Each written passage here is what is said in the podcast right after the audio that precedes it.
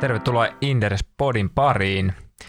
Tänään käsitellään meidän pääanalyytikko Antti Viljakaisen kanssa vähän metsäsektoria. Itse olen tässä vähän lähinnä kyselijän roolissa, mutta onneksi meillä on oikea asiantuntija täällä paikalla. Tervetuloa Antti. Kiitos Olli.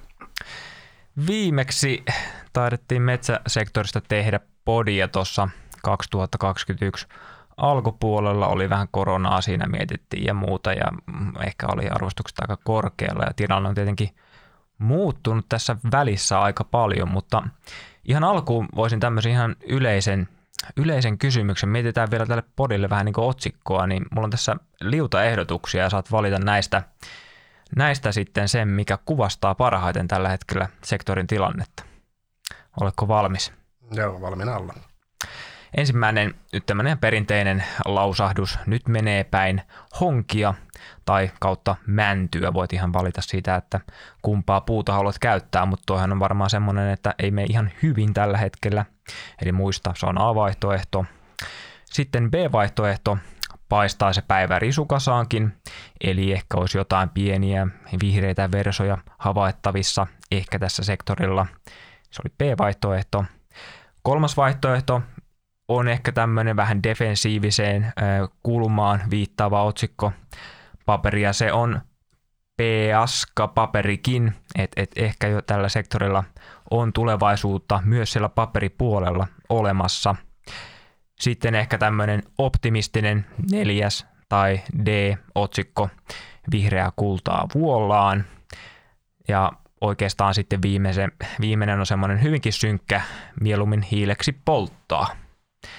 Mikä näistä olisi oikein semmoinen sopiva tähän tilanteeseen? Muistaakseni enää niitä? Aika, aika hyviä vaihtoehtoja. Ehkä tästä joku välistä unohtui, mutta äh, kyllä melkein valitsisin se vaihtoehto A, joka muistaakseni oli, että metsällä menee päin äh, mäntyä. Se ehkä oman korvaan vielä kuulostaa paremmalta kuin honkia.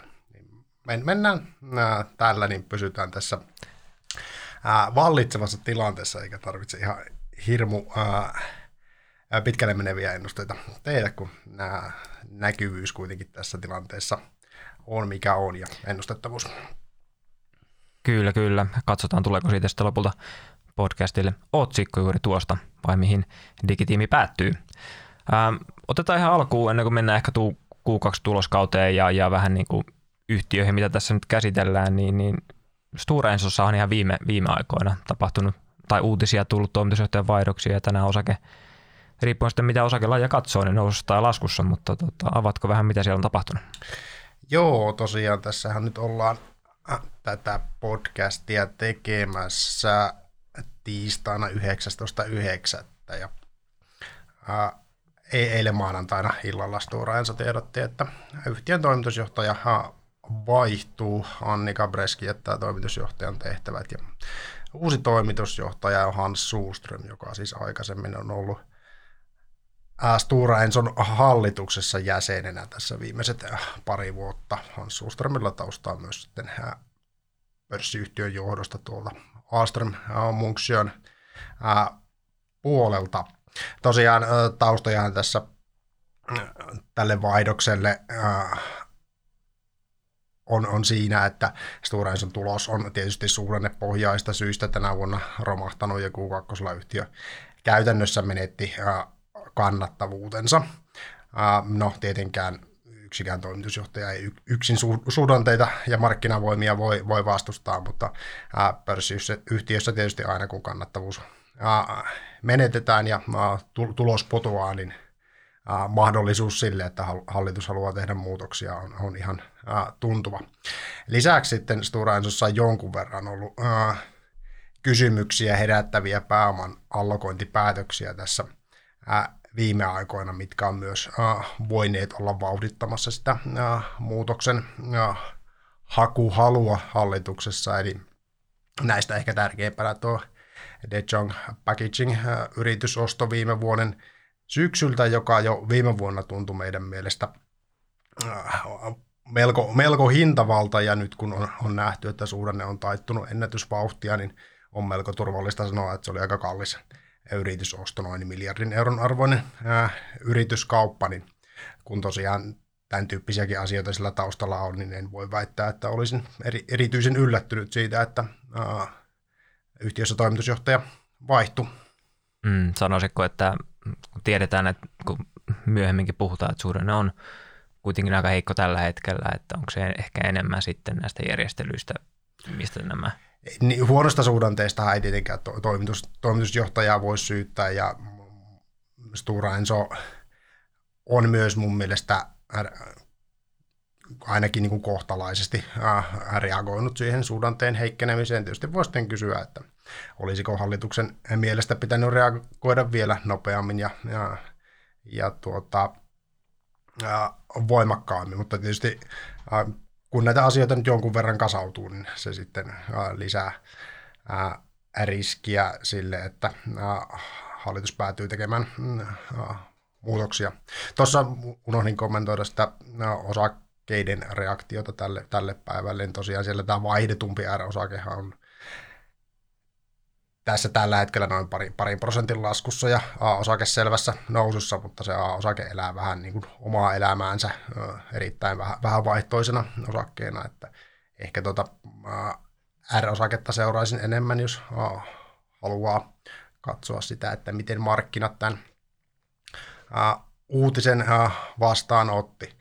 Tokihan osa sitä reaktiota on, on varmasti se, että sen, sen verran on kokemusta näistä toimitusjohtajan yllättävistä lähdöistä, että seuraavan kvartaalin tuloshan nyt ei erityisen kummoinen tule olemaan, ja olemaan kun, kun tuota, ää, kipparia vaihdetaan, niin varmasti myöskin osaltaan selittämässä ää, sitä, että osake on, on laskussa kuin, kuin, kuin sitä, että ää, markkinat olisi jollain tavalla ää, pettyneitä ää, uuteen toimitusjohtajaan, joka omasta mielestäni on oike, profiililtaan oikeinkin sopiva vetäjä Stura Ensolle toimialan substanssiosaajana.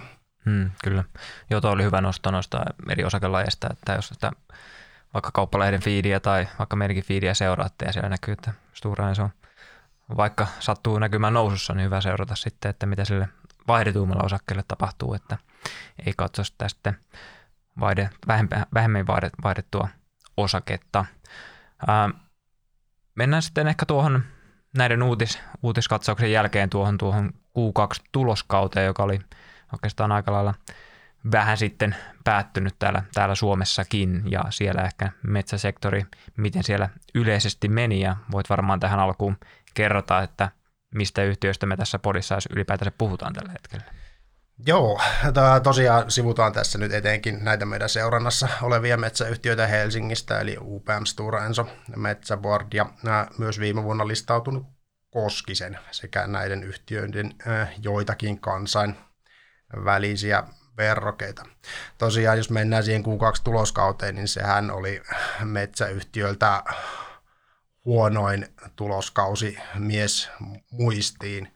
Tuossa oikeastaan kevään ja kesän aikana lähes kaikki lopputuotemarkkinat suli historiallista vauhtia ja tuossa kesälomilta kun palasin, niin oli, hyvin selvää, että ennusteet on liian korkealla.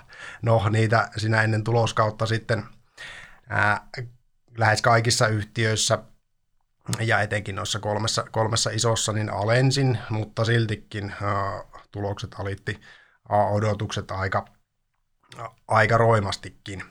Äh, Stura Enso esimerkiksi niin, äh, menetti lähes kannattavuutensa äh, kokonaan neljästä teollisesta äh, divisionasta kolme oli tappiolla. Forest nosti, äh, eli tämä metsäyksikkö, niin nosti äh, konsernituloksen voitolliseksi Q2 operatiivisen liiketuloksen tasolle, mutta se, että kun kolme neljästä teollista divisiosta on tappiolla, niin se alleviivaa hyvin sitä, että miten heikossa markkinatilanteessa on menty. Onko näin, jos tähän voi väliin kysyä, onko yleistä, että nämä divisionit menee tappiolle? Tai minkälaisen markkinatilanteen se vaatii? No Stora Ensolla on itse asiassa jonkun, jonkun verran tässä viime vuosina ollut no, tappiollisia kvartaaleja yksittäisiltä liiketoiminnolta, että siinä korona-aikaankin ää, sellu yksi kävi, kävi tappiolla paperi, ää, liiketoiminta, joka siis nyt on valtaosin divestoitu Stora Ensosta, niin oli, oli myös tappiolla. viime vuosina, eli Stora Ensolle se on ollut tava, tavanomaisempaa. UPMllä huomattavan paljon harvinaisempaa, että Joo.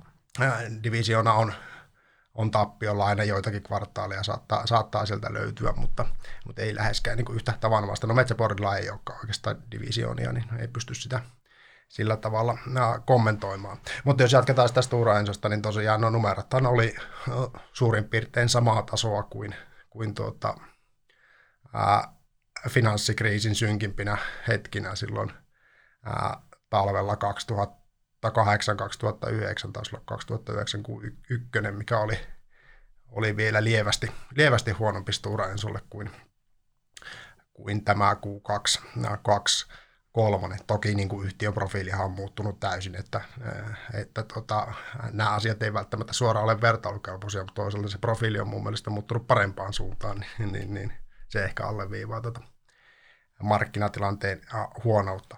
Tosiaan niin kuin Metsäborilla ja UPMlläkään ei mitenkään, mitenkään niin kuin, äh, hyvin mennyt, eli, eli samantyyppistä ongelmista. Sielläkin kärsittiin, mutta sentään numerot, numerot pysyivät niin jossain määrin äh, paremmalla tasolla – Koskisen operoi sitten tuolla meka- mekaanisessa metsäteollisuudessa ja on huomattavan paljon pienempi yhtiö, niin pärjäsi näistä suhteessa par- parhaiten. Ja tosiaan miksi, miksi ne numerot oli, oli sitten niin, niin huonoja tuossa Q2, niin oikeastaan kaikki noin iso kuvan tulosajurit meni metsäyhtiöillä jyrkästi väärään suuntaan tuon Q2 aikana. Kysyntä oli huonoa, arvoketjussa alennettiin varastoja, näistä syistä volyymit oli todella alhaisella tasolla, puhutaan 50, 60, 70 prosentin käyttöasteista, kun taas prosessiteollisuudessa tuloksen tekeminen yleensä vaatii sitä, että ollaan siellä ä, 90 tienoilla tai, tai mieluummin ehkä, ehkä vähän, vähän päälle. Tarjontaa, varsinkin tähän kysyntään suhteutettuna, oli lähes kaikissa tuoteryhmissä vähintäänkin ää, tarpeeksi, kun myös globaalit toimitusketjut alkoi toimia jonkun verran paremmin kuin tuossa korona-aikana. Kun kysyntää huonoa, tarjontaa on riittävästi, niin hintoihin kohdistuu merkittävää ää, painetta. Toisaalta inflaatio jylläsi edelleen voimakkaasti tuolla kulurakenteissa ja etenkin raakapuun hinta nousi ja kuritti metsäyhtiöitä koskien lähinnä Suomea ja muita Pohjoismaita. Tämän taustalla on tietysti se, että Suomeen ja Itämeren alueelle laajemmin niin ei ole enää pystytty tuomaan raakapuuta Venäjältä ja esimerkiksi Suomen osalta noin 10 prosenttia puun tarjonnasta hävisi, niin se tietenkin oli nostamassa sitä hintatasoa ylöspäin. Ja myös muut, muut kustannukset, energia, palkat, logistiikka, kemikaalit oli varsin korkealla tasolla. Ja vielä viimeisenä, niin no, euro-taala-valuuttakurssista ei ainakaan niin kuin, oleellista apua tullut. Ja tämä niin kuin, mm, markkinatilanne, mitä tuossa kuvasin, niin kosketti suurinta osaa tuoteryhmiä, sellua, kartonkeja, papereita, sahatavaraa. Sitten tietyissä taskuissa, kuten esimerkiksi vaneripuolella, niin markkinatilanne oli jossain määrin erilainen, mutta kun valtaosa kärsi erittäin huonosta markkinatilanteesta, niin jälkisillä tuloslaskelmissa oli sitten sen mukaista. Ja toki, toki tietysti on, on muistettava, kun vertaa sitten Q2, 23 Q2 22, niin, niin, niin kontrasti oli erittäin niin kuin jyrkkä, kun sillä vertailukaudella niin nuo kaikki mainitut tulosoirut meni oikeaan suuntaan, niin metsäyhtiöt ää, takoi lähes ennätystuloksia tuossa kesällä 2022. Mm, kyllä. Finanssikriisi mainittu ja finanssikriisin aikainen äh, tai vastainen tilanne, ainakin Stora osalta, mutta siis onko tämä kaikilla tämä markkinatilanne sen tasoinen tällä hetkellä? No itse asiassa tuossa lunttasin, lunttasin tota, ää, myös UPM-luvut luvut sieltä finanssikriisin synkimmiltä hetkiltä, niin siellä oli pari tappiollista kvartaalia, että UPMllä meni vielä pikkusen huonommin silloin finanssi, finanssikriisin aikaan Stora Ensolla suurin piirtein ää, sama, samaa tahtia kuin, kuin silloin, silloin huonoimmillaan. Ja tietysti Metsäboard, eli silloin MREAL oli aika erinäköinen yhtiö, että ää, me, ää, silloisella MREALilla niin oli paljon paperiliiketoimintaa, joka oli raskasti tappiollista finanssikriisin aikaan, että Metsä Board pärjäsi vielä merkittävästi paremmin kuin, kuin tuota, MREAL silloin finanssikriisin aikaan, mutta toki, toki niin kuin, ää, Metsäboardin kannattavuuskin oli ää, Q2 ää, hyvin, hyvin alhainen ja, ja Metsäboardin ja, ja UPM oikastut liikevoitot Q2 niin oli, oli niin kuin heikoimpia ää, miesmuistiin. Hmm. Tota, vielä ehkä noista ajureista. Puhutkin tuosta euro, USA, dollari tota, valuuttakurssista ja sehän tietenkin vientiyhtiöillä, jos, jos euro, euro laskee tai suomalaisilla vientiyhtiöillä tai euroalueen vientiyhtiöillä, jos euro laskee, niin se on varmaan näille yhtiöille se positiivinen asia ja toisinpäin sitten nyt kun euro on noussut, noussut niin se on ollut sitten negatiivinen asia, mutta – mikä ehkä tästä, tai se kysymys on ehkä, että mikä niin kuin tästä markkinatilanteesta tekee tällä hetkellä niin huonon, onko se niin kuin yleinen taloustilanne, onko se vaan, että kysyntä tälle tietylle ää, niin kuin teollisuusalalle, metsäsektorilla on tällä hetkellä niin heikko? No kyllä ne jäljet mun mielestä johtaa etenkin sinne niin kuin kysyntäpuoleen valuuttakursseilla voi olla vain niin kuin rajallinen vaikutus. Ruotsalaisilla metsäyhtiöillä oli myös melko vaikeaa ja esimerkiksi Billerud oli tappiolla Q2, vaikka, vaikka tuota, kruunu taitaa olla historiallisen heikko. Eli ei, ei ne niin kuin varsinaisesti pääse pelastamaan silloin, silloin, kun kysyntää markkinoilla ei ole. No miksi kysyntä on, on sitten huonoa? Ää, niin Pohjakysynnän osalta juuri syy on tietysti se, että kuluttajien ostovoima on merkittävästi heikentynyt tässä, kun inflaatio on viimeisen parin, viiden, parin viimeisen vuoden aikana juossut, juossut kovaa ja reaalipalkkojen kasvu on ollut, ollut miinuksella. Eli kuluttaja joutuu yhä tarkemmin katsomaan, mihin rahansa laittaa. Ja se tietysti heijastuu erityyppisen tavaran menekkiin ja se tavara yleensä on pakattu johonkin – ää, niin, niin tätä kautta se efekti menee sinne metsäyhtiöille. Toki tuossa ää, tätä niin kurjuutta on varmasti ollut ää, synkentämässä myös tietynlainen krapula-efekti tuosta historiallisen hyvästä vuodesta 2022, kun lähes kaikkien metsäsektorin tuotteiden, niin kuin monien muunkin tuotteiden osalta, oli saatavuus vaikeuksia johtuen muun muassa globaalin logistiikan tilasta ja muista koronapohjaista tarjontahäiriöistä, niin ne asiakkaat tilasta tavaraa niin paljon, että saivat vähintään sen verran, kun, kun oli tarvetta, ja sitä pääsi kertymään sinne varastoihin. Ja kun talouskasvu hidastuu, kysyntä heikkenee, niistä ylimääräistä varastosta tietysti halutaan päästä eroon, ja se on ollut heikentämässä tuota metsäyhtiöiden markkinatilannetta – etenkin tässä niin kuin tämän, tämän vuoden H, H1 aikana.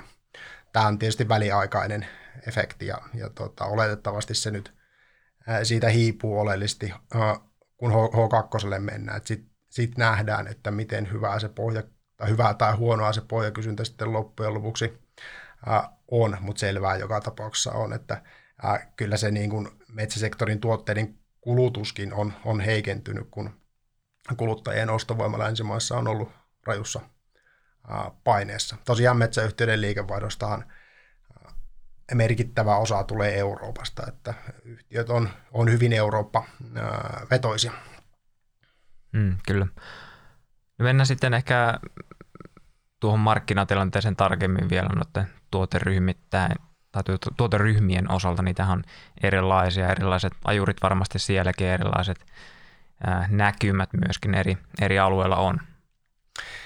Joo, varmaan että sitä tälleen tuoteryhmittäin helpointa käydä, käydä läpi ja koitetaan muistaa sanoa aina ne, ne yhtiöt, mitkä kussakin tuoteryhmässä operoi. Ja jos aloitetaan vaikka tuolta, tuolta se, sellupuolelta, selluhan on tärkeä tuoteryhmä suomalaisille metsäyhtiöille sekä UPM Stora Enson että Metsävuorin sellutase on ylijäämäinen, eli he kuluttaa enemmän sellua kuin, kuin käyttävät, ei korjaan tuottaa enemmän sellua kuin, kuin käyttävät, eli sellun uh, korkea uh, hinta on näille asi- yhtiöille lähtökohtaisesti uh, hyvä, hyvä asia.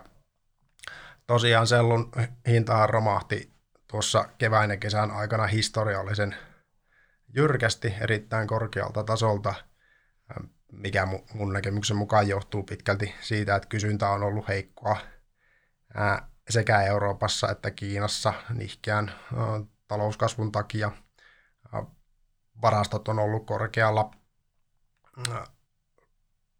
kun viime vuonna se sellun osalta oli saatavuusongelmia ja myös tuo niin tarjonta pelaa entistä paremmin, kun globaali logistiikka tänä vuonna on toiminut niin oikeastaan se markkinatasapainon löystyminen kahdesta suuntaa on, on tuota ajanut sitä ää, ää, hintaa alaspäin.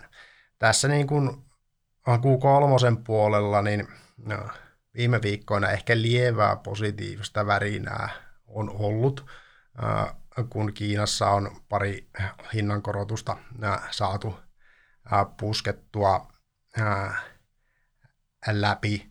Ja kun se hinta vajosi jopa niin kuin tuotannon käteiskust, korkeimpien tuottajien käteiskustannuksen alapuolelle tässä, tässä Q3 aikana, niin Kiinassa ää, sellua alettiin jonkun verran ostaa jopa lievästi ää, täyttää niitä asiakasvarastoja siellä, niin ää, hinta on pikkusen noussut, mutta kuitenkin kommentit tuosta niin kysynnästä sekä Kiinassa että etenkin Euroopassa, jossa paperimarkkina on tosi, tosi huono, niin on varsin mollivoittoisia, niin mun on vaikea nähdä, että tässä olisi niin kuin aineksia jyrkemmälle ja kestävämmälle ää, hintatrendin käänteelle, kun vielä muistetaan, että sieltähän jonkun verran puskemassa uuttakin kapasiteettia markkinoille muun muassa tuolta ää, UPM Uruguayn sellutehtaalta ja Araukolta Chilestä ja, ja, ja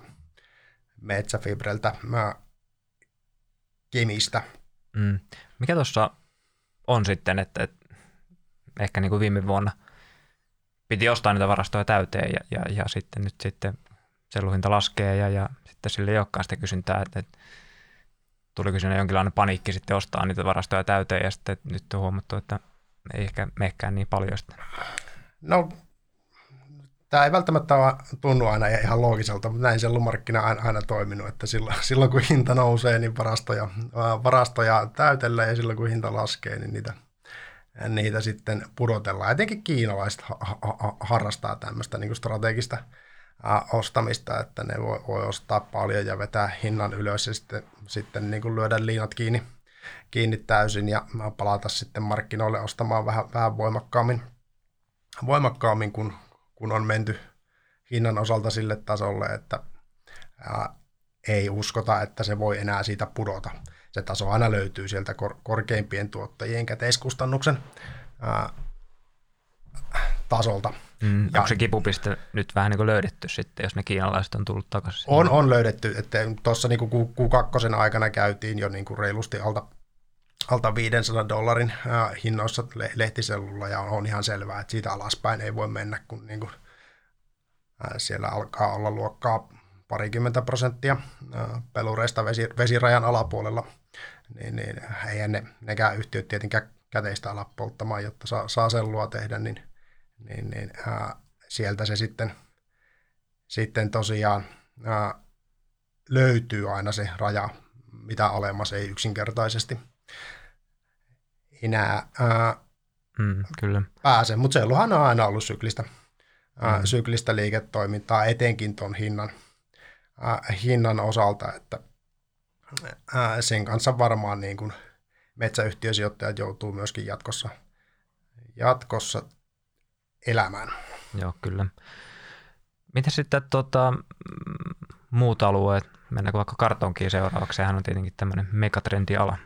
Joo, mennään, mennään sinne kar- kartonkin puolelle ja käsitellään tässä oikeastaan äh, äh, myös muita pakkaamisen arvoketjun tuotteita samalla äh, kun se dynamiikka on kuitenkin jokseenkin samantyyppinen kuin, kuin kartongilla. Eli tosiaan äh, Stora Enso ja Metsäboardhan on kartonkibisneksissä mukana ja sitten äh, UPMllä on erikoispaperi-liiketoiminta ja tar- tarraliiketoiminta, jossa ajurit ovat hyvin pitkälti samankaltaisia ja dynamiikka on, on saman, samankaltaista. Niin tosiaan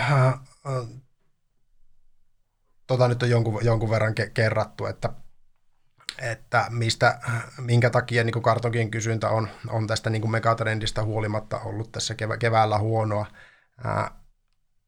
Eli, eli taustalla tosiaan se, se yksityisen kulutuksen ää, paine ja, ja ne, ne varastoefektit. Kartonkin puolella sanoisin, että tässä Q3 aikana pitäisi lähtökohtaisesti niiden varastoefektien olla ohi, eli määränsä enempää hän kartonkia ei kenelläkään ole jemmassa missään.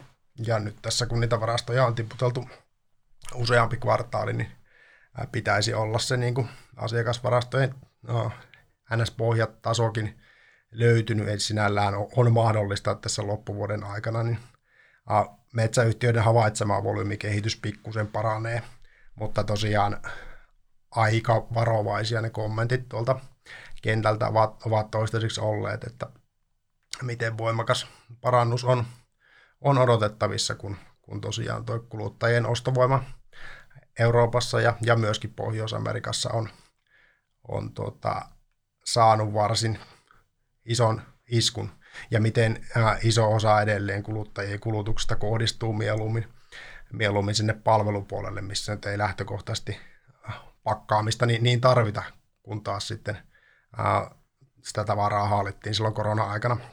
Mm, tuntuvia määriä ja, ja tota, niihin meni myöskin, myöskin tota, ää, pakkauksia, korjakartonkia kartonkia sitten. Kyllä. Onko tässä niin kuin, tai tämän kartonkipuolen ja pakkauspuolen voi varmaan mieltää vähän enemmän defensiivisemmäksi pitkällä aikavälillä kuin tuon ehkä selluliiketoiminnan, joka hi, liippuu, tai liikkuu hyvin pitkälti tuon hinnan mukana. Ja onko tässä sitten kuitenkin ollut vähän semmoista, varmaan semmoista koronakrapulaa?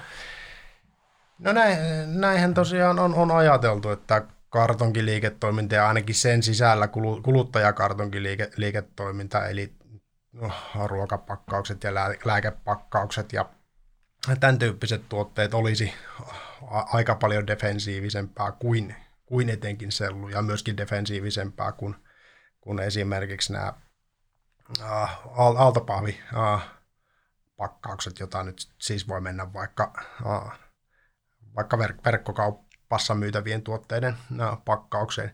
Mutta kyllä tässä syklissä niin ihan samanlaisen iskun on saanut noin noi, tota, uh, defensiivisinäkin pidetyt segmentit kuin, kuin syk- sykliset segmentit. Ei se nyt toistaiseksi ainakaan se hypoteesi ole oikein, oikein tota, uh, tässä, tässä pätee nyt. Toki aina on hyvä muistaa, että syklit on jossain määrin erilaisia, että sama, samanlaisia syklejä ei välttämättä tule kuin kuin historiassa, niissä jokaisella on oma, oma dynamiikkansa, että sinällään on mahdollista, että seura- seuraavassa syklissä niin, ää, nämä defensiivisiksi mielletyt segmentit niin pärjää sitten selvästi, selvästi paremmin kuin, kuin, kuin sykliset ää, segmentit. Tosiaan finanssikriisissähän tämä niin kuin, ää, kuluttajakartonkin ää, segmentti esimerkiksi niin, näytti sitä defensiivisyyttä, mutta se oli aika kuitenkin erilainen, erilainen sykli kuin, kuin tuota,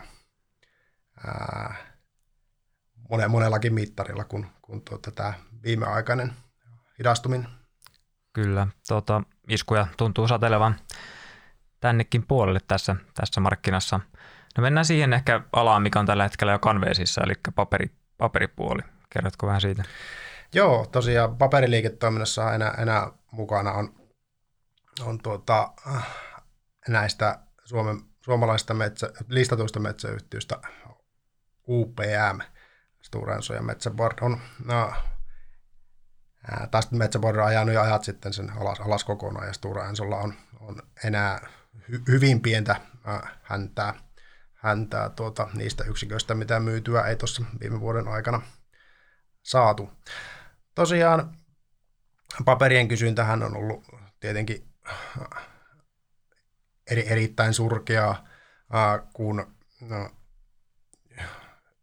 kuluttajien ostovoima on ollut paineessa ja varsinaisesti niin kuin, eri toimijoilla ei ole ollut insentiiviä mainostaa kuluttajille hirveästi, kun, kun se mainostamisen ja markkinoinnin hyödyt on ollut hyvin, hyvin kyseenalaisia. Volyymit on romahtanut niin kuin jopa kymmeniä prosentteja, parikymmentä, 30 prosenttia tässä, tässä tuota, mä, kesän ja kevään aikana ja myöskin tässä Q3 puolella suurin piirtein samoilla joron jäljillä on ää, jatkettu. Mutta itse asiassa tuossa Q2-raportissa niin UPMn tuloksesta niin ihan tuntuva osa tuli juuri tästä Communications Papers liike- liiketoiminnasta, mikä johtuu siitä, että ne viime vuonna erittäin korkealle tasolle nousseet hinnat, niin on pitänyt yllättävän hyvin, varsinkin kun huomioidaan, että miten huonoa tuo kysyntä on ollut. Eli tarjonta, tarjontapuoli on, on pidetty varsin mallikkaasti kurissa ja, ja sitä kautta niin katteet on ollut, ollut hyviä, eli alhaisillakin volyymeilla on pystytty tekemään varsin, varsin mukava, mukava tulos. Että itse asiassa tämä segmentti ei tällä hetkellä ole se niin kuin, ää, suurin ää, päänvaiva UPMlle ja muille, muille metsäyhtiöille. Toki niin kuin on, on huomioitava se, että kun kysyntä on noin huonoa kuin se on, niin kyllähän se niin kuin paine sitä hinnoittelua ja niitä katteita kohtaan niin kasvaa tässä koko ajan, että, että tota, jotain haasteita on, on odotettavissa, kun, kun niin kuin, ää, kysyntä on näin, näinkin huonolla, huonolla tasolla tässä H2 ja ensi vuoden aikana, mutta toistaiseksi ää, tämä on ollut yllättävän hyvä paikka olla tässä kaiken kurjuuden, kurjuuden keskellä. Näin niin kuin lyhyellä tähtäimellä, jos mietitään ihan, ihan ansaittuja euroja puhtaasti, eikä, eikä mitään pidemmän tähtäimen juttuja tai, tai sitä, että miten korkealle tämmöinen paperiliiketoiminnassa ansaittu euro voidaan arvostaa. Hmm. Miten, jos miettii nykyistä tulosta siellä paperisegmentissä, niin, niin miten hyvä se on verrattuna vaikka historiaan sitten? Että... No kannattavuus on eri, erittäin korkealla tasolla jopa verrattuna historiaan, että puhutaan niin kuin kaksinumeroista liikevoittomarginaalista. Totta kai tässä, kun äh, tämä negatiivinen kysyntätrendi on jyllännyt parikymmentä vuotta, niin se liiketoiminta on oleellisesti pienempi kuin esimerkiksi finanssikriisin aikaan ja pienemmästä liiketoiminnasta hyvälläkin kannattavuusmarginaalilta on vaikeampi ansaita sama määrä ää, absoluuttisia ää, euroja. Mutta ää, kyllä UPM on pystynyt varsin, varsin mallikkaasti ajamaan sitä kassavirtaa tällä paperiliiketoiminnalla, mitä on sitten voitu ää, allokoida. No, tase on käytännössä vahvistettu, niin tässä viime aikoina sitä on allokoitu vaan investointeihin ja ää, osinkoihin. Ja odotusarvo edelleen on se, että toimialan vahvimpana peluurina, niin UPM pystyy ihan kohtalaisen absoluuttisen euromäärän tästä liiketoiminnasta keräämään, vaikka tietysti kun se on lähtökohtaisesti supistuva, kun liiketoimintakin supistuu, niin määränsä pidempään sitä euromäärää kannattavuuden kautta tietenkään ei pysty, pysty puolustamaan, mutta toistaiseksi taso on vielä kestänyt varsin hyvänä lukuun ottamatta tuota vuotta 2021, jolloin inflaatio iski tietysti rajoisti tämän liiketoiminnan kannattavuuteen. Kyllä. Tulee väkisinkin vähän semmoinen ajatus, että totta kai joku voi sanoa, että vaikka minä voin sanoa, että kyllähän paperia tarvitaan aina. Ja sitten jos pikkuhiljaa kaikki kapasiteetti on ajettu alas ja sitten siellä on enää jäljellä muutama toimija, joka pystyy tekemään sitä paperia ja kuitenkin sitä varmaan jossain määrin tarvitaan tulevaisuudessakin, niin voiko tämä kääntyä niiden yhtiöiden hyväksi jopa, jotka on jättänyt sitä paperi, hyvää paperituotantoa sitten, vai onko se helppo tuoda takaisin se paperituotantokapasiteetti? No aika vaikea on kyllä nähdä, että kukaan lähtisi tuomaan paperin tuotantokapasiteettia lisää, että kyllä se niin kuin liiketoiminnan pitkän aikavälin dynamiikka on niin huono. Mutta sinällä olet kyllä ihan oikeassa tuossa tuossa, alustuksessa mun, mun mielestä, että ää, investoinnit on kohdistunut jonnekin muualle, ää, kuten esimerkiksi sinne kartonkeihin ja pakkaamisen arvoketjun tuotteisiin ja, ja joissakin segmenteissä on myös ylikapasiteetin uhka, mikä tietysti on pidemmällä sihdillä niin kuin katteillekin erittäin, erittäin tuhoisaa. Niin kuin tuosta paperiliiketoiminnasta tuosta 2000-luvun parin ensimmäisen vuosikymmenen aikana on myös, myös nähty. Ja, ja tosiaan niin kuin papereista moni, moni on, on vetäytynyt ja tuossa koronakriisin aikaa rajuilla kapasiteetin leikkauksilla se markkina saatiin Euroopassakin jopa, jopa tasa, tasapainoon ja hintoja sitten 22 ää, reilusti ylöspäin ja nyt on tehty, tai UPM on tehnyt varsin mukavaa kannattavuutta tuossa viime aikoina, niin ää, markkina on kuitenkin edelleen kohtuullisen iso, no missä se pohja löytyy sille niin kuin kysynnälle, niin sitä ei tietenkään vielä ole, ole näköpiirissä, enkä odota, että se ihan heti tulee, tulee niin kuin näkö, näköpiiriin. Uh, mutta kuitenkin kun kilpailu on rajallista, niin on, on hyvin mahdollista, että sieltä, sieltä on kerättävissä ihan, ihan mukava määrä uh, absoluuttisia euroja, euroja sitten allokoitavaksi muualle pienemmällä kilpailulla kuin näissä, näissä sitten – uh, muotisegmenteissä, jotka, jotka voi olla jopa menossa tietyiltä osin hankaluuksiin tuossa vuosikymmenen loppupuolella. Joo, tulee vaan mieleen, kun paljon puhutaan raaka-ainemarkkinoilla vaikka öljyn, öljyn kohdalla siitä, että tulee se tietty piste jossain vaiheessa, kun puhutaan niin kuin, että, että peak cheap oilista, että, että, että tarjontaa koko ajan lasketaan ja, ja vähennetään, kun tulee, ei haluta käyttää niitä fossiilisia polttoaineita ja teesi on siinä ollut se sitten, että tarjontaa kapasiteettia leikataan, niin sitten loppujen lopulta se hinta lähtee sieltä nousuun, nousuun ja ne matalat öljyhinnat on sitten takana ja historiassa. Ja voisiko käydä sama paperille sitten, että nähdään sellainen peak cheap paperihinta ja, ja sitten tulevaisuudessa paperi maksaakin maltaita ja ihmiset varastoivat niitä saunaa sitten A4. Niin, kyllä tota, sinällä, sinällä oma näkemys on, että paperista jossain vaiheessa tulee tulee tuota, äh, sellainen niin kuin Nietzsche-tuote, mistä ehkä saa maksaa sitten, sitten preemiota, että aina on itseni kaltaisia boomereita, jotka lukee mielellään, mielellään paperi, paperilta, eikä toi, ö, miten tämä ero öljystä, niin, niin tota, jossain tai aika merkittävästikin paljon helpompaahan niin kuin paperin kulutuksesta luopua ja siirtyä niin kuin, digitaaliseen sisältöön tai digitaalisiin mainoksiin, kun taas sitten öljyä tarvitaan siihen, että Esimerkiksi se kulkuväline liikkuu paikasta A paikkaan B ja se ei välttämättä ihan yhtä sukkelasti onnistukaan muilla, muilla tuota,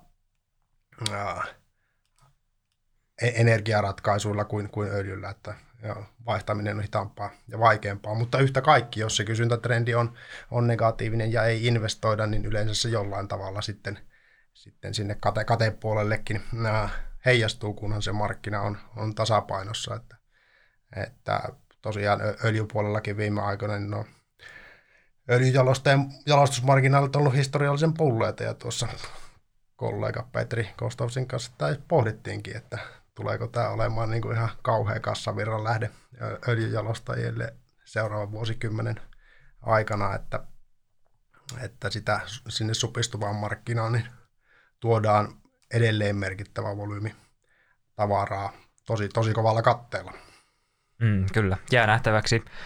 Sitten ehkä niin kuin, no vois, voit puhua erikseen, mutta saatavara ja vaneri ehkä semmoiset se, seuraavat segmentit, jos siirrytään paperista seuraavaan. Joo, käydään, käydään vaikka se saatavara ensin läpi, että, että tosiaan tässä li- liiketoiminnassahan niin uh, Stora Enso on merkittävä sa- saatavaran tuottaja, UPMkin tuottaa jonkun verran saatavaraa uh, osana sitä. Selludivisionaa toki, ja tuolla metsäboardilla on vähän samanlainen setup siinä, eli osakkuusyhtiö Metsäfibrellä on, on saa, saa liiketoimintoja, mutta UPMllä ja, ja Metsäboardilla niin ei missään tapauksessa puhuta ydinliiketoiminnasta, vaan sitä sahaamista mun arvion mukaan harrastetaan lähinnä tuon niin kuin kokonaispuuhuollon optimoinnin näkökulmasta. Ja sitten tosiaan Koskisen on tässä liiketoiminnassa ää, myös, myös mukana, että ja ihan, ihan niin kuin tietenkin ydinbisniksenä Koskiselle on toinen, toinen operatiivinen ää, divisiona on, on sahateollisuus, eli koskee kaik, kaikkia neljää yhtiötä, jotka on listattuna ää, Helsinkiin. Niin tosiaan siellä, siellä niin ää, sahasyklihan alkoi alko happamoitua tuossa no karkeasti vuosi sitten suuri, suurin piirtein, ää, kun tosiaan kysyntä, kysyntä heikkeni, ää, heikkeni talouskasvun ja rakentamisen ää, heikon, heikon vedon takia ja hinnat lähti, lähti tuota, alamäkeen siitä. Tukkipuu on ollut myös todella, todella kallista, ää, etenkin Suomessa ja Pohjoismaissa maissa muutenkin tässä niin kuin koko, koko viimeisen vuoden ajan ja nykyarvion mukaan niin näyttää hakeneen huippunsa tuossa kesän aikana. Tosiaan tämä heikko, heikko markkinatilanne, tämä markkinatilanteen pohjat oikeastaan saavutettiin jo ehkä tuossa Q, Q, Q1.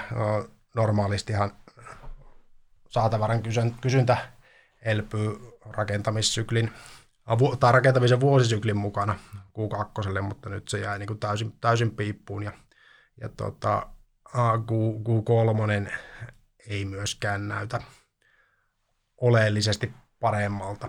Positiivista tässä nyt on, on se, että niin sahapuolella ei ainakaan enää mitään suurempaa varasto-ongelmaa pitäisi, pitäisi olla, että ää, nyt ei välttämättä päässyt ihan samalla tavalla paisumaan – paisumaan ne saatavaravarastot, kun, kun esimerkiksi sellu- ja kartonkin, kartonkin varastot tuossa, ja tai jos paisu, niin ne on ainakin sulateltu ne yli, ylisuuret varastot sieltä, mutta niin kuin hyvin olet havainnut, niin rakentaminen mm. on, on aika, aika hiljasta näillä Euroopan, Euroopan päämarkkinoilla, ja, ja tota, sitä, sitä kautta niin sahoilla myös volyymit on, on tuota, alhaisella tasolla ja tarjontaa on vähintäänkin tarpeeksi suhteessa nykyiseen kysyntään, niin hinnat on jumahtanut suurin piirtein sinne, että missä ne korkeimpien tuottajien käte- käteiskustannukset on, eli, eli kannattavuutta ei, ei ju, juurikaan ole, hmm. ole tällä hetkellä. Miten tuossa salatavarassa tiedetään, että tällä menee lujaa, yhtenä kahtena vuonna ja sitten menee todella huonosti seuraavat 5, 6, 7, 8, 9, 10 vuotta. Ää, tässä alalla on varmaan, jos osake, osake niin poiminnan kautta miettii, niin varmaan mahdollisuus tehdä isoakin tuottoja, jos oikeaan aikaan pääsee käsiksi tämän tyyppisiin yhtiöihin, jotka tätä tekee, niin, niin mitä tässä oikeastaan voisi seurata, että onko se yhdysvaltalaisen lumber futuri hinta mitä seurata vai onko se enemmän sitten mm, no Suomessa vaikka sitten Pohjois-Euroopan tai Euroopan rakennusmarkkinoiden käännettä? No ehkä niin kuin, jos Euroopan näkökulmasta ajattelee, niin Euroopassa on aika vaikeaa sijoittaa semmoiseen yhtiöön, mikä olisi ihan puhtaasti sahatavaran ää, ajama. Noin niin kuin isot, isot metsäyhtiöt, niin ää, on enemmän tuon kemiallisen puolen, eli sellun kartonkien papereiden ajamaa. No Koskisen on nyt tullut pörssiin, pörssiin että Koskisella sahatavara on, on karkeasti puolet, puolet liikevaihdosta, mutta siinäkin on sitten to, toinen puoli sitä, sitä levyä, missä dynamiikka on, on erilainen. Että tuolta USAsta löytyy sitten, sitten tota, ja Kanadasta löytyy, löytyy sitten vähän uh, puhtaampia äh, sahayhtiöitä, että lähtökohtaisesti jos haluaa, haluaa treidata sahasyklin mukana, niin, niin, niin kannattaa ehkä ensisijaisesti katsoa, katsoa sinne. Ja, ja tota, kyllähän siinä tietysti, tietysti niin tota, ton hintafuturi, futurin ja, ja sen, sen suunnan, suunnan pohjalta niistä treidaamista pitäisi, pitäisi varmaan lä- lähtökohtaisesti harrastaa. Ja, ja tota... Onko ne vähän niin kuin nämä, puhutaan kulta junior mainaajista, että, että sitten ne lähtee isommalla tota, vivulla sitten ylöspäin, kun Lampere lähtee kanalaiset. Kyllä, kyllä ne aika julmalla vivulla voi, voi tulla ylöspäin. En lähtökohtaisesti kyllä suosittele kokeilemaan tätä kotona varsinkaan oikealla rahalla, jos ei oikeasti tiedä, että ää, mitä, mitä on, on tekemässä. Että on aika, aika haastavan tuntunen, tuntunen laji, mutta, mutta tietysti kyllä ne osakkeet, osakkeet voi liikkua aika, aika vauhdikkaasti. Tässä on ollut sahaa puolella korona-aikaan äärimmäisen jyrkkiä syklejä ja välttämättä ihan samanlaisia syklejä ei, ei niin kuin kos, koskaan enää, enää, enää tule, mutta on ne liikkeet on ollut ihan, ihan valtavia. Ja, ja tietty, siinä se toinen puoli sit on, on se, että kun, kun tulos on korkealla ja markkina usko, että se siitä voi enää parantua, se PE voi olla vaikka kaksi tai kolme, kolme ja se on ihan fine, fine sitten, eikä se siitä minnekään, minnekään tuota, ää, mene, tai oikeastaan markkina ei, ei usko, että voi parantaa, ei tietenkään usko, että voi parantaa, ja, ja eikä se usko edes sitä, että sillä tasolla voi pysyä. Joo, se on järkyttävää katsoa välillä tuolla sijoitus Twitterissäkin niitä, kun mainostetaan jotain P1 ja 2 firmoja, ja sitten takana on semmoinen, että on pari vuotta oltu äärimmäisen korkealla hintatasolla, vaikka siellä jossain, vaikka nyt Lamper Futurissa ja puhutaan vaikka saa yhtiöistä, kaikissa – kaikissa tietenkin syklisissä yhtiöissä, niin P1-2 ja ajatellaan, että se on halpa, mutta ei se sitten välttämättä lopulta ole, kuten no, molemmat syklisen alan analyytikkoja tässä, niin varmaan tiedetään se. Ne voi olla aikamoisia ansoja sitten lopulta. Ju, juuri, juurikin näin. Tosiaan tuosta saatavarasta vielä sanottava, että Koskisen on kyllä pärjännyt tässä tässä liiketoiminnassa, niin sen, koko sen ajan, minkä listalla on ollut, niin aika paljon paremmin kuin monet, monet verrokit, että käyttökatteella on pysytty aika sel, selvästikin plussalla, kun, kun tuota, sekä isoja äh, suomalais- ja ruotsalaisyhtiöitä on, on käynyt, kä, käynyt miinuksellakin, mutta Koskistakin vähän vaivaa tämä, tämä, tämä äh, arvostus, arvostushaaste, haaste, mitä tuossa äsken, äsken kuvailit, että osake on äh, on aika uh, maltillisesti hinnoiteltu. Totta kai se nyt on sijoittajalle myöskin, myöskin mahdollisuus, mahdollisuus että, että, että odotusarvo on kyllä niin kuin, matala, jos pystyy edes asemat säilyttämään, niin tuotto-odotus on kyllä varsin, varsin, varsin tota, hyvä. Mm. Mutta tosiaan tuosta saatavarapuolesta, niin äh, jotta tilanne voisi siellä para, parantua, niin ja mikä nyt oikeastaan koskee kaikkia tuoteryhmiä, niin sitä parempaa kysyntäähän se kä- käytännössä vaatii, että mitenkään muuten, muuten tuota, se koko sektorin kannattavuus ei sieltä uh, oikein pääse nousemaan, että säästä, säästämältä tuo, noista montuista ei, ei kyllä kunnolliselle tulos, tulostasolle tulla, vaan, vaan volyymia pitää saada lisää ja kiinteät kulut skaalautumaan iso, uh, isommalle tuotanto, tuotantomäärälle ja sitä kautta, kun kysyntätarjonta voisi kiristyä, niin vähän niin kuin päästä kiskomaan noita hintojakin sieltä sitten, sitten ylöspäin. Ja saatavarasegmentin osalta se, että kysyntä paranee, niin vaatisi tietysti sitä, että rakentaminen alkaa merkittävästi elpyä ja sinä on viisampi vastaamaan siihen, että milloin tämä voisi niin kuin, no, esimerkiksi Euroopan mittakaavassa – tapahtuu. Niin, no sitten varmaan kun korot lähtee alaspäin kunnolla, että sitä varmaan odotellessa sen rakentamisen merkittävän niin kuin piristymisen osalta varmaan Joo, koko ja... Euroopassa, että kyllä se on varmaan niin kuin, se on vaan niin kallista tällä hetkellä investoida ja kusiassa on kuitenkin aina todella isoja investointeja ja sitten se Roinille hankkeelle onkin sitten vähän huonompi tällä hetkellä, kun pitäisi saada vähän enemmän, enemmän sitä rahoitustakin maksettua, niin vähän varmaan vaatii jonkinlaista tasaantumista, ainakin tuolla puolella. Joo, juurikin näin, ja tos, tosiaan, tosiaan tota, ää, kun ää, monien ekonomistien odotusarvo on, että se ää, korkotaso ei enää nouse, mutta pysyy kuitenkin korkealla tasolla suhteellisen pitkään, niin, niin, niin ihan hirmu hyvää vuotta 2024 ei, ei kyllä tuota, voi tuolla saa, saa segmentissä ää, niin, odottaa, no. mutta toki, toki tuota, nyt, nyt niin kuin hintataso on, on niin matala, että alemmaskaan ei enää pääse, että, että se käteiskustannus tulee siltä vastaan, että, mm. että sinällä se voi olla parempi kuin 223. Kyllä.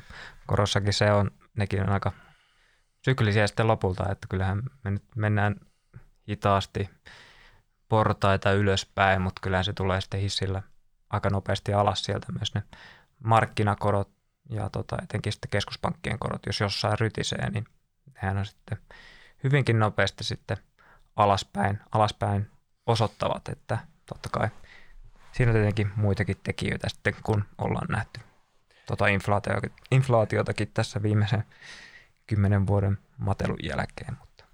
Se joo, on aika toinen podcasti sitten. Joo, että... korkoja en, en, en lähde tässä, ainakaan minä veikkaamaan, sä saat veikata, jos haluat. Kyllä, jätetään toiseen podcastiin. Tota, Vanneri, onko siitä jotain sanottavaa vielä? Joo, joo ehkä sitä voisi vois lyhyesti, lyhyesti vielä sanoa tosiaan niin kuin aika pieni tuoteryhmä uh, UPMlle. Metsäboard ja Stura Enso ei, ei ole vaan eri bisneksissä mukana. Ja sitten toisaalta se toinen puoli sitä Koskisen uh, liiketoimintaa.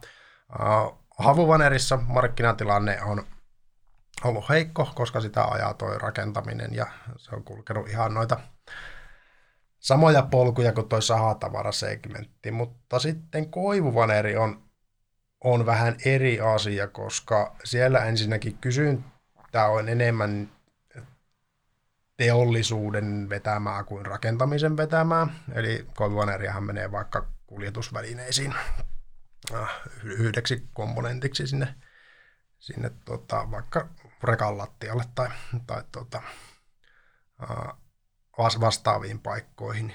Niin kysyntä on toistaiseksi ollut ihan, ihan kohtalaista ja toisaalta tuo Venäjän hyökkäyssota Ukrainaan niin on pienentänyt oleellisesti tarjontaa Euroopassa, koska äh, jopa 60 prosenttia Euroopassa käytetystä koivuaineesta tuli, tuli ennen, ennen tätä sotaa Venäjältä.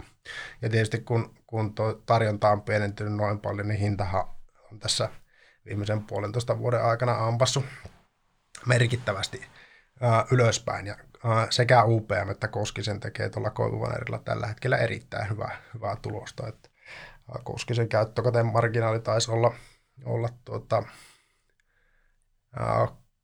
25 paremmalla puolella ja UPM, jolla on myös havuaineribisnestä, niin oli, oli kanssa 20 yläpuolella tuossa Q2 ja viimeiset rullaavan vuoden numerotkin on, on tosi, tosi hyvät. Että toi on niitä harvoja valopilkkuja metsäsektorilla ää, tällä hetkellä noin, noin niin kuin tulos, tulosmielessä. Ää,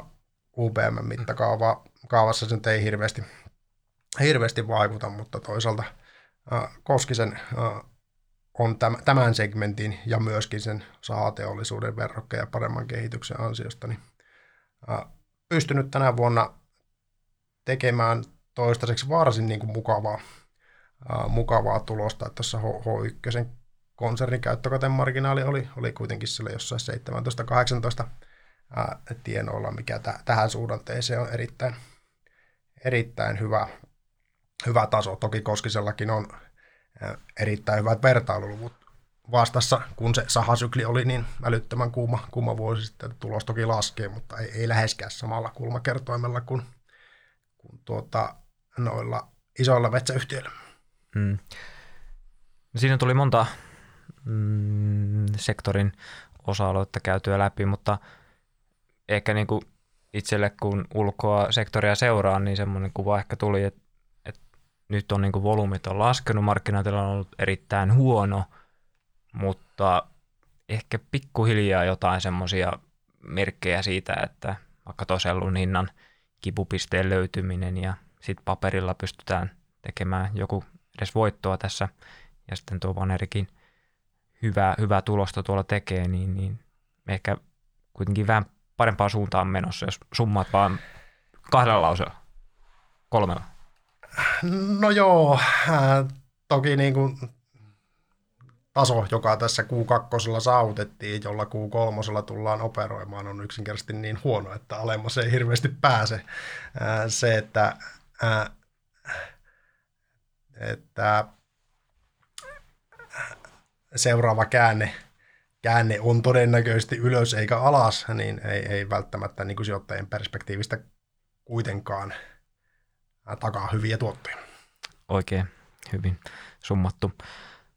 No, vähän on näkymiä ja ehkä niin kuin markkinan osalta käyty läpi, mutta ehkä niin kuin yhtiöiden tuloskehityksen kautta, jos haluat tätä H2 vielä miettiä ja ehkä sitten sitä ensi vuotta, mitä varmasti sanotaan ehkä ensi vuotta, ehkä vielä sitä seuraavaakin vuotta jo tässä vähän niin kuin katsotaan sitten, mitä varmaan isompikin sijoittaja on, niin ää, katsotaan sinne vähän pidemmälle, niin, niin miten noita, noita niin kuin lähivuosien ja H2 näkymiä kuvailisit yhtiöille?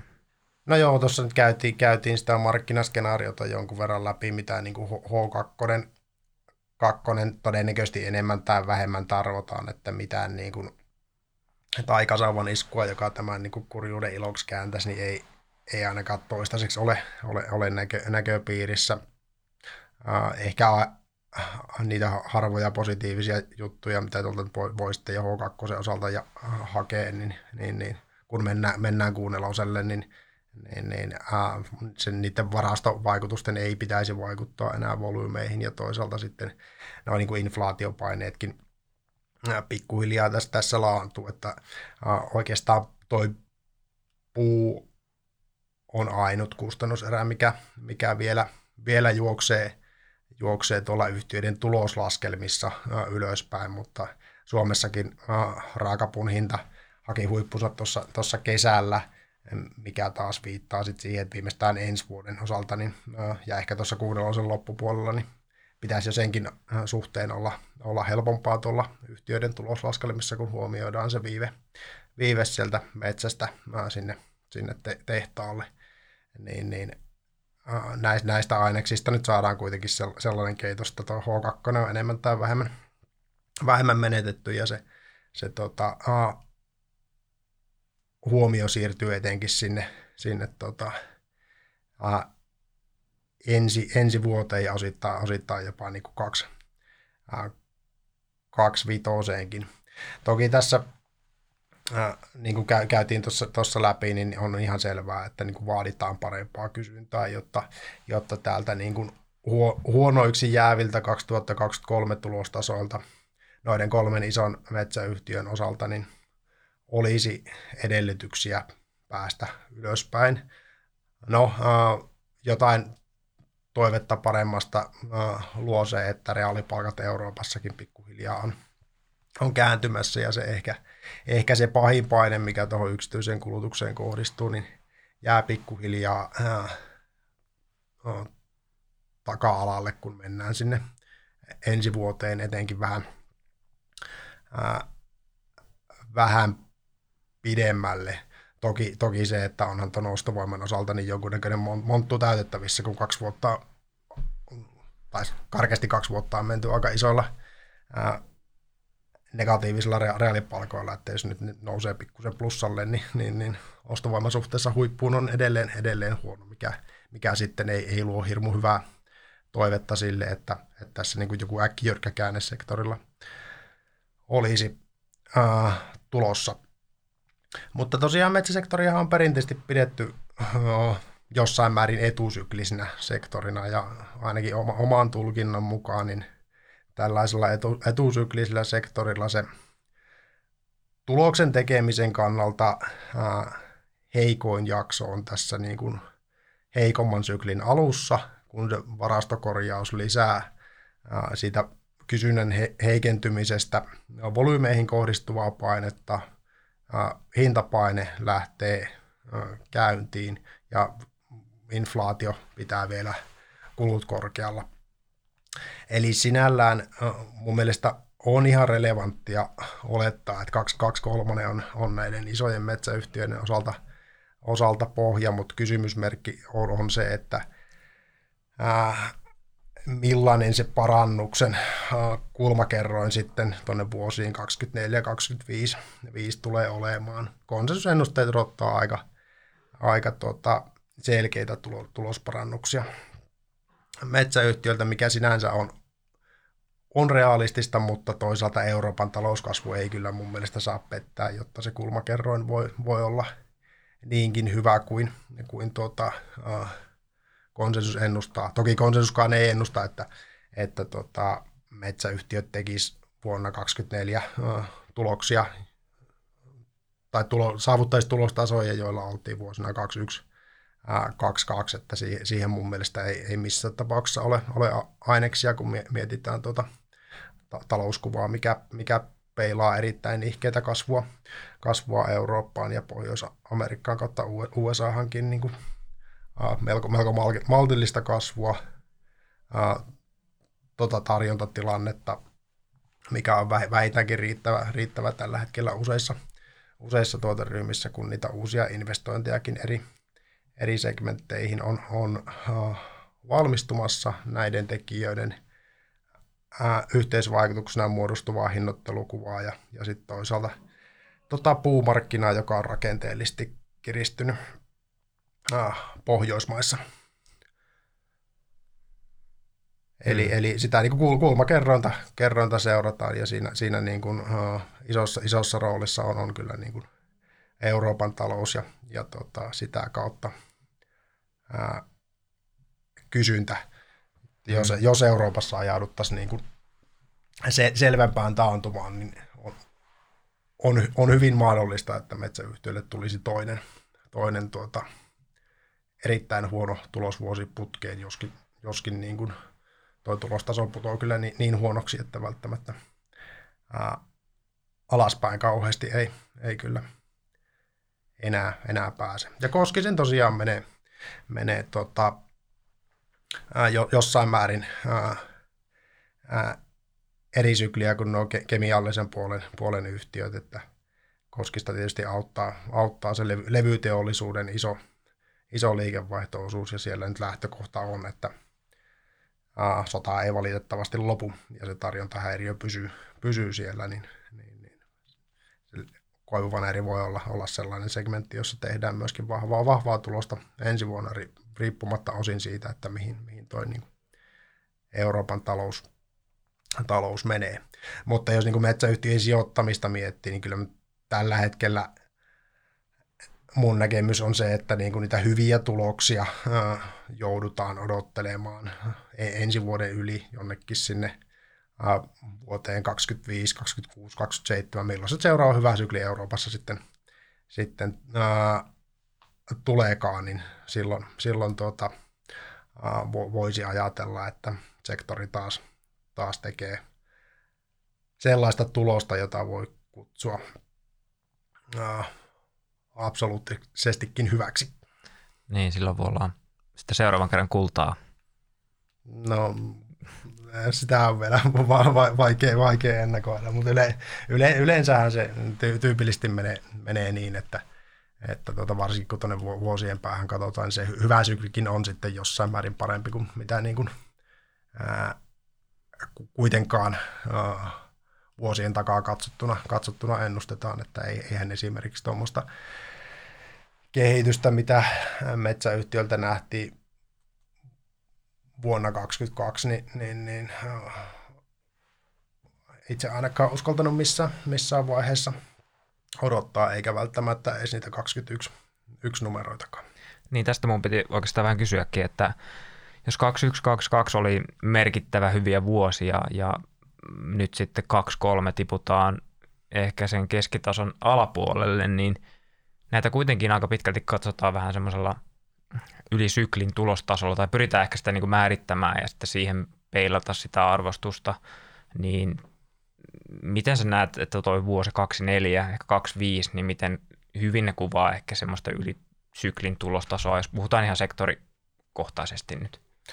No, kyllä mä itse olen pyrkinyt laatimaan ne ennusteet niin, että, että ne olisi mahdollista saavuttaa sellaisessakin talousympäristössä, että talouskasvu ei, ei mitenkään niin kuin erityisen hyvää, hyvää ole ja, ja tota, niiden ennusteiden saavuttamiseen on mahdollista myöskin siinä tilanteessa, että nousukausi ei, ei pauhaa sekä, sekä Euroopassa että, että globaalisti. Suurin piirtein noin 20, ää, 25 ennusteet alkaa ää, Metsäbuarid ja Stura Enson osalta peilata ää, sitä, karkeasti sitä niin kuin, ää, historiallista syklin yli ää, toteumaa. Ää, 24 osalta niin ne ennusteet on jonkun verran alapuolella vielä sitä historiallista toteumasta, jos miettii vaikka vi- viittä vuotta tai, tai ehkä semmoista seitsemää, kahdeksaa. Sen pidemmäksi, jos se venyttää se aikaviive, niin sitten yhtiöiden profiilit on niin erilaisia, että ei välttämättä pysty ää, vertaamaan. Mm-hmm. UPM on vähän, vähän niin kuin erikoistapaus, koska UPM on valmistunut isoja investointeja tässä ja valmis, on valmistumassa isoja, isoja investointeja. Sinällään uskon, että UPM se syklin yli tulostaso tulee olemaan jonkun verran korkeampi seuraavan viiden vuoden, viiden tai kymmenen vuoden aikana, kun, kun mitä se oli tuota, taaksepäin katsottuna samalla, samalla aikajanalla. Mm, kyllä. Ihan nopea kysymys tähän, kun ollaan käyty markkinaa läpi ja markkina on mitä on tällä hetkellä ja yhtiöt varmasti miettii ehkä semmoisia seuraavia askeleitaan sekä niin kuin investointeja, mihin, mihin panostaa tällä hetkellä, niin miten ehkä itse ajattelet, että mikä näistä yhtiöistä on ehkä parhaiten oma silmään näiden tehtyjen tai ehkä suunniteltujen investointien myötä asemoitunut sitten ehkä hyötymään alan tulevaisuuden trendeistä. Ehkä jos, no voit mainita yhtiöitä, mutta voit myös jollain tavalla kiertää mainitsematta yhtiöitä. No, tota, puhutaan asiasta nyt oikealla, oikealla tota, ää, nimillä. Tosiaan näissä nyt pikkuhiljaa, että jos katsotaan näitä kolmea suurta, suurta yhtiötä, niin alkaa noissa portfolioissakin olla jonkun verran, ää, jonkun verran tuota, ää, eroja, joskin ää, ajurit, jotka vaikuttaa näihin, näihin tuota, ää, yhtiöihin on edelleen aika samankaltaisia, että kaikki, liike, kaikki yhtiöt saa ison liikevaihto-osuuden osuuden Euroopasta ja siellä on aika paljon niin kuin ihan loppuviimeen kuluttajien ajamia tuotesegmenttejä ja, ja, ja näin poispäin.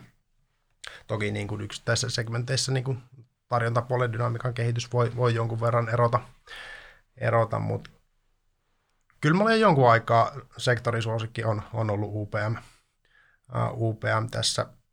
Ja, ja olen niin kuin hyvin luottavainen, että heidän pitkän aikavälin investointinsa, mitä, mitä on, on tehty, niin on, on hyviä tai kohtuullisia.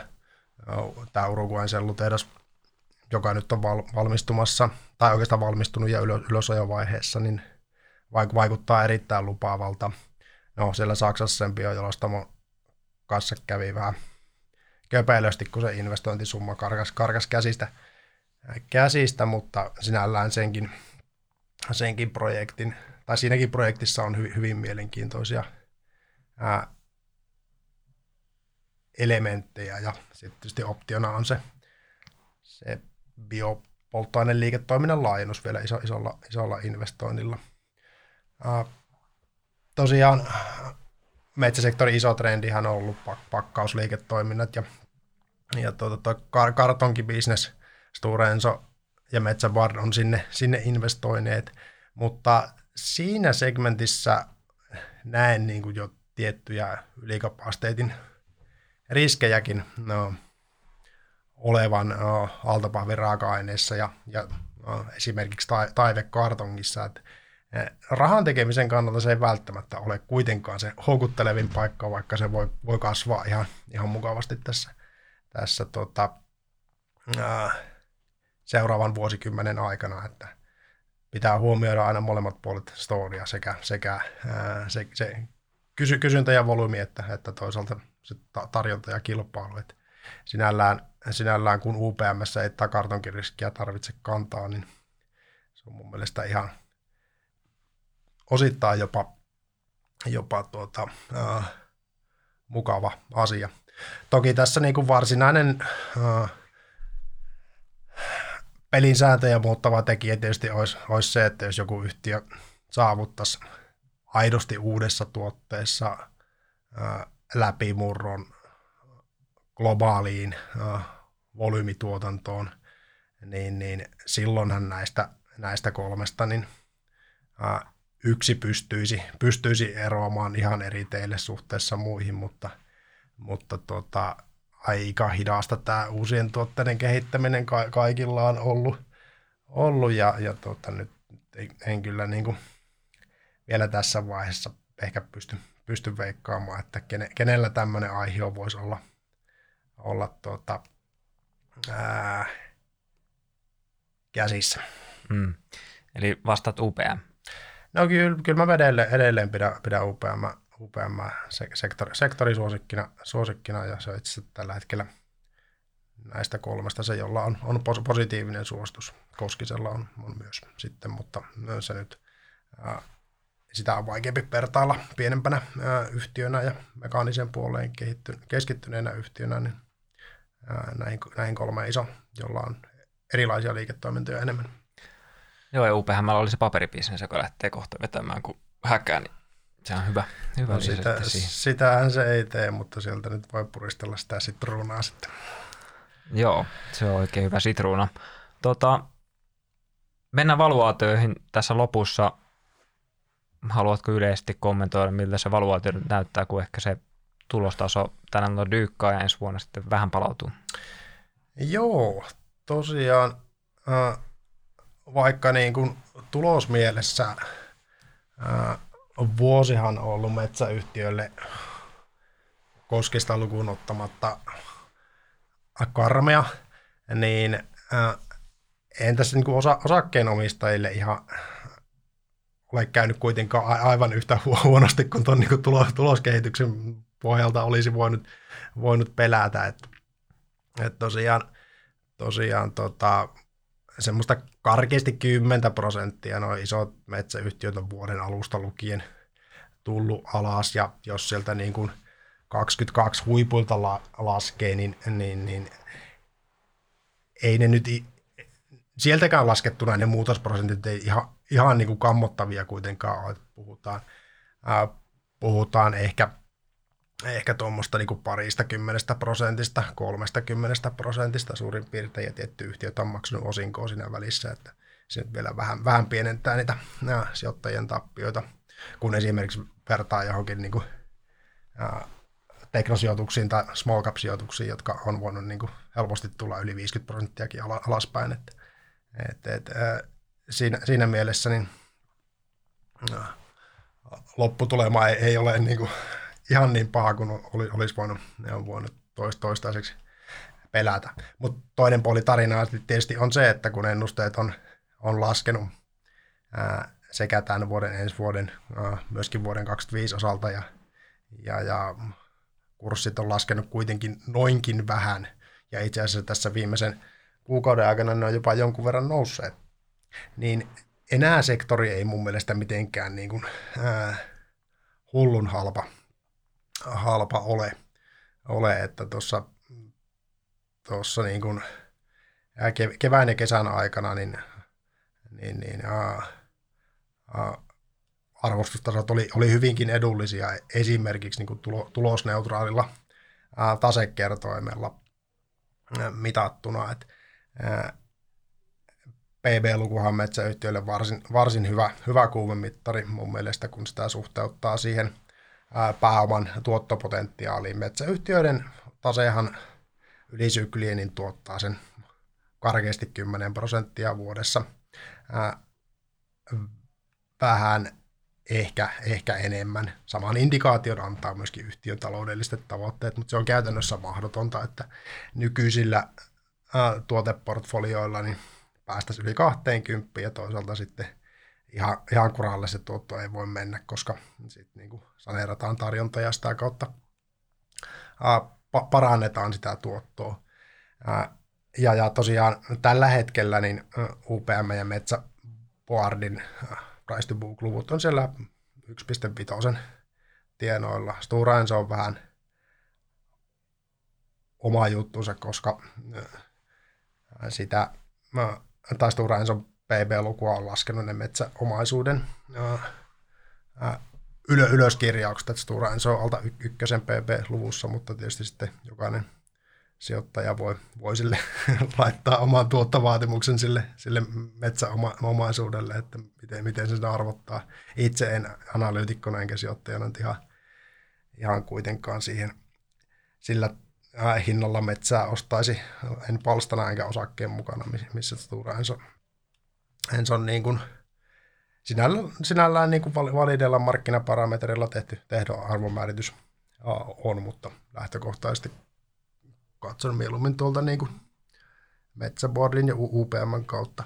Mutta tosiaan se 1.5 tällä hetkellä ää, karkeasti suhteutettuna siihen niin kuin pää, pääoman tuotto, tuottopotentiaali 10 prosenttia plus, niin, niin peilaa mun mielestä niin kuin jokseenkin ää, neutraalia arvostuskuvaa myöskin pidemmälle sihdille ää, tarkasteltuna tästä näkökulmasta. Kesällähän oltiin tuolla niin 1.2-1.3 tasolla ja silloin, silloin sektori oli kyllä niin kuin hyvin houkuttelevasti hinnoiteltu, kävi tämän vuoden tulokselle mit, mitä tahansa, mutta nyt kun osakkeet on pikkusen noussut, niin, niin, niin nyt ehkä selkein aliarvostus sektorilta on, on tuota, ää, sitten mun mielestä ää, purettu tuloskertoimet, niin alkaa myös olla siellä ensi vuodelle, joka siis sisältää sen aika selkeänkin tulosparannuksen, niin olla sillä suurin piirtein PE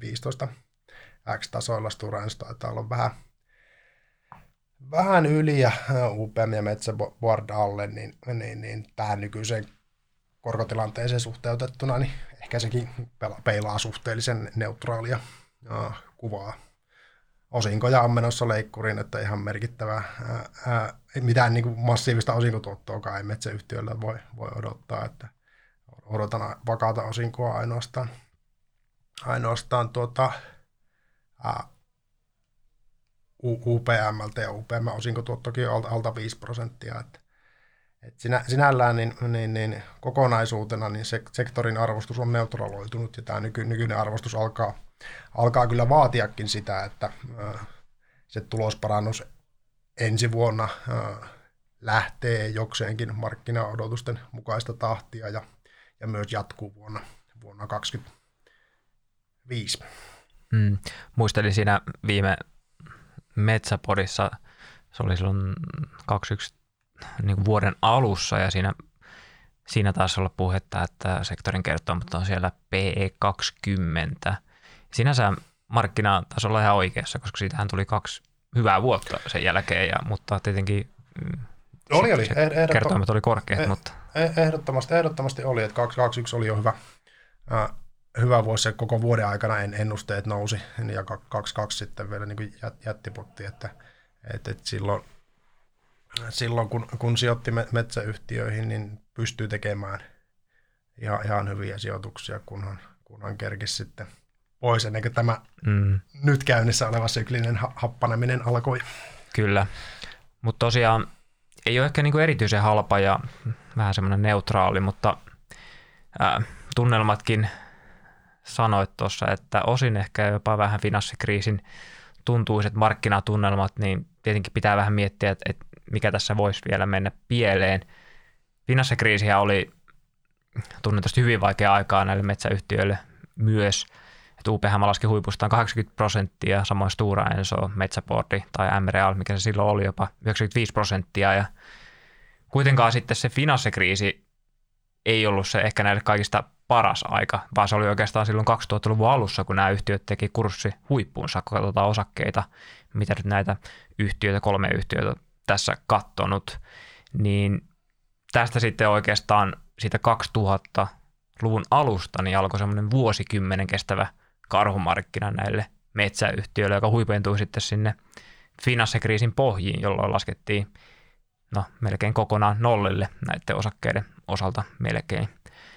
Nyt kuitenkin huipuista, kuten sanot tuossa, niin ollaan laskettu ehkä se pahimmillaan 40 pinnaa, UPM vain parikymmentä pinnaa. Nythän ne on noussut sen 10 pinnaa siitä, mitä nyt tässä on lasketeltu, kuten sanoit, niin ehkä se kysymys on, että, että oliko tuo aikaisempi ajanjakso oman muistikuvaisen mukaan jotenkin semmoinen poikkeuksellinen vai onko tässä taas metsäyhtiölle edessä semmoinen menetetty vuosikymmen ja nousuairata joudutaan lähteä hakemaan vielä selvästi alemmilta tasoilta?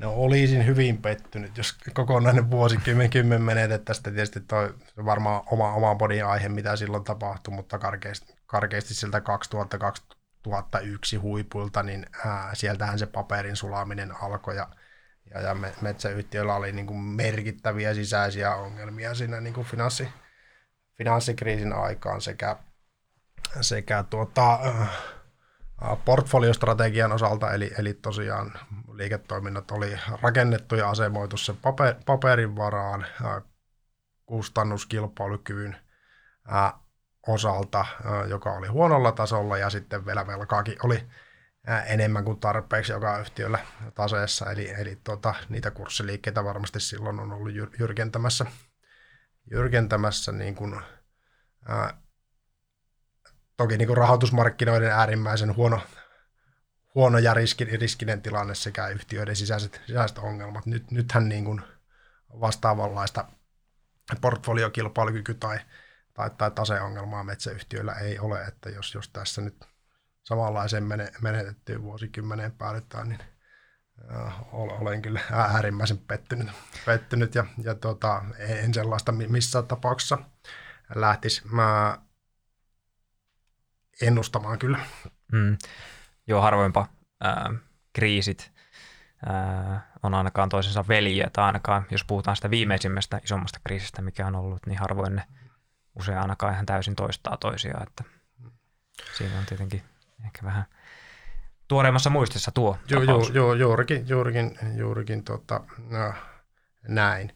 Toki niin kuin, uh, muista kuka sijoittaja se nyt on sanonut, oliko tämä Buffettin vai Mungerin, Mungerin sanon, sanontoja vai, vai jonkun muun, en ota tästä nyt vastuuta, mutta on kuitenkin todennut niin, että osake Ää, osakehan ää, pitkässä juoksussa niin ei merkittävästi enemmän voi tuottaa kuin se, kuin se liike, liiketoiminta, vaikka sitä ostaisi millaisella alennuksella tai toisaalta vaihtoehtoisesti, vaikka sitä maksaisi milla, millaisen hinnan, jos niin kuin aikajänne on tarpeeksi pitkä.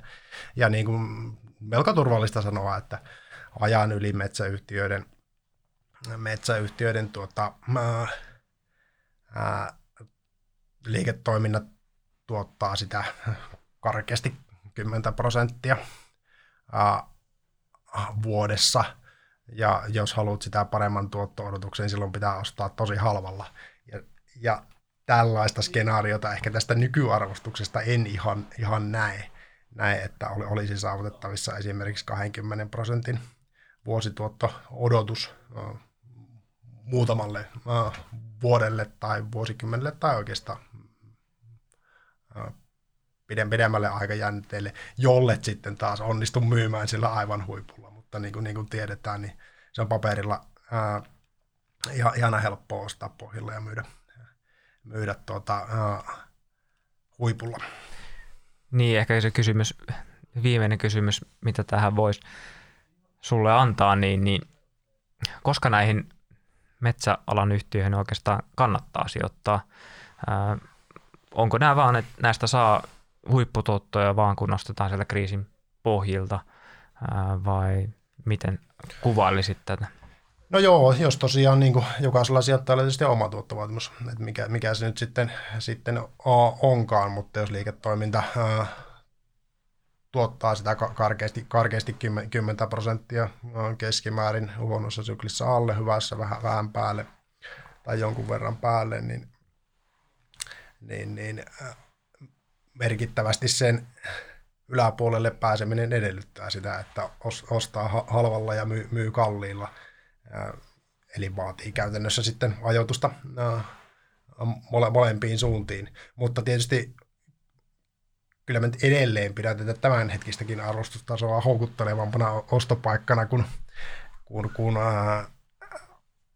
niitä aivan huipputasoja, oliko se nyt jossain vaiheessa 22 aikana vai 21 aikana, kun ei, ei käytännössä ollut, ollut nähtävissä ihan hirve, hirveätä parantamisen varaa ja arvostusmultippelitkin oli mieluummin niin kuin, äh, kohollaan, niin silloin oli, oli tuota, selkeästi tu, omasta mielestä niin tuottoriskin näkökulmasta, niin ei ollut oikea aika, hmm. aika merkittävästi ja aggressiivisesti ainakaan, ainakaan niin ostaa, ostaa osakkeita. Kyllä mä niin kuin sinällä kuumemittarina, kuumemittarina edelleen käytän sitä price to book lukua, että kun, kun ollaan niin kuin, ää, lähempänä ykköstä, niin odotusarvo hyvälle sijoitukselle on, ää, ää, on ää, olemassa ja, ja taas, taas tuota, jos ostat lähe, lähempänä kakkosta, niin silloin on niin kuin iso riski, että käy, käy tuota huonosti, että silloin mieluummin kannattaa sillä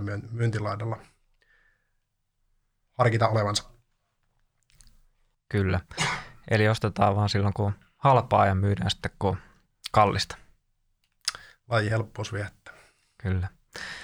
Kiitoksia oikein paljon puolentoista tunnin metsäsektori podista. Antti Viljakainen. Tuskin täällä enää kovin montaa kuuntelijaa on, mutta kiitoksia ja kiitoksia kaikille kuuntelijoille kuuntelusta ja laittakaa tosiaan kommentteja meidän foorumille, ää, Twitteriin, mihin tahansa, missä, mistä löydätte jonkun kommenttikentän, mihin, mihin voi jotain laittaa, niin koitetaan tietenkin parantaa meidän tekemistä ja ottaa mielenkiintoisia aiheita tähän podiin. Kiitoksia Antti. Kiitos paljon ja palataan aikaisemmin kuin kahden ja puolen vuoden päästä. Joo, se tehdään. Moi moi.